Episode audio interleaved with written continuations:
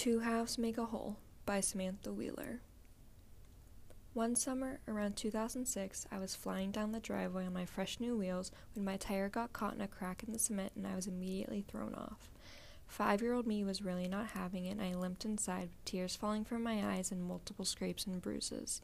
My mom got me a strawberry kiwi juice box and about six Care Bear band aids.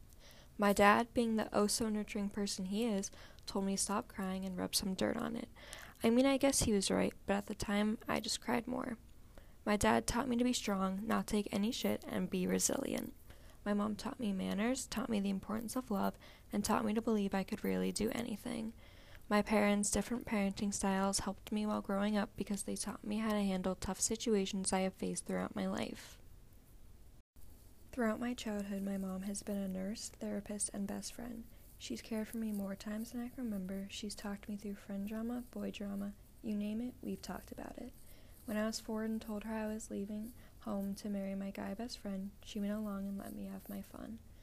When I was nine and told her I was going to be the best veterinarian in the world, she agreed.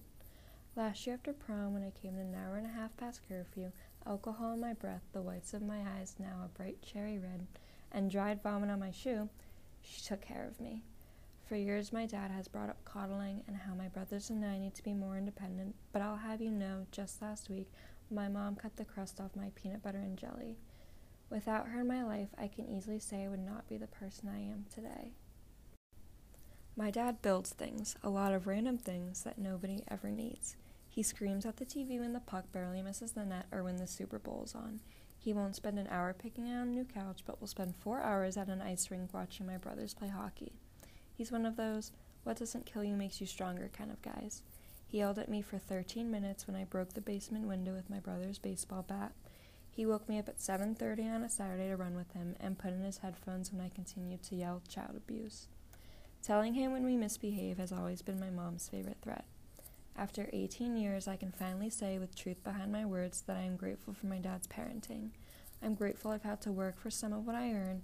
I'm grateful I've been challenged to figure out tough situations on my own, and I'm especially grateful for the way he taught me to take care of myself. Despite their extremely different personalities, they have both been my rocks during the hardest times of my life.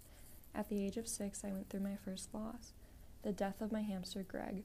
My dad, who didn't even want Greg in the first place, buried him in the grass and didn't think about him again. I, on the other hand, was a mess. I cried for two days and then asked my mom to hold a funeral for him. She made a paper headstone and everything. My dad said he had plans so he couldn't come, and my mom hugged me as I said my goodbyes to my beloved hamster. My mom was what I needed to heal. She explained to me the circle of life and that Greg was in hamster heaven. Last year, my mom was diagnosed with cancer, and I was shocked. I never thought my main supporter would be the one that needs support. Luckily for me, my dad was there. He was there to tell me to be strong, saying that my strength would go a long way. His support of me helped me to support my mom, who would be going through treatment soon after. By now, you probably get the point. My parents are different, much different, but I know their contrasting qualities will always be here to help me along the way.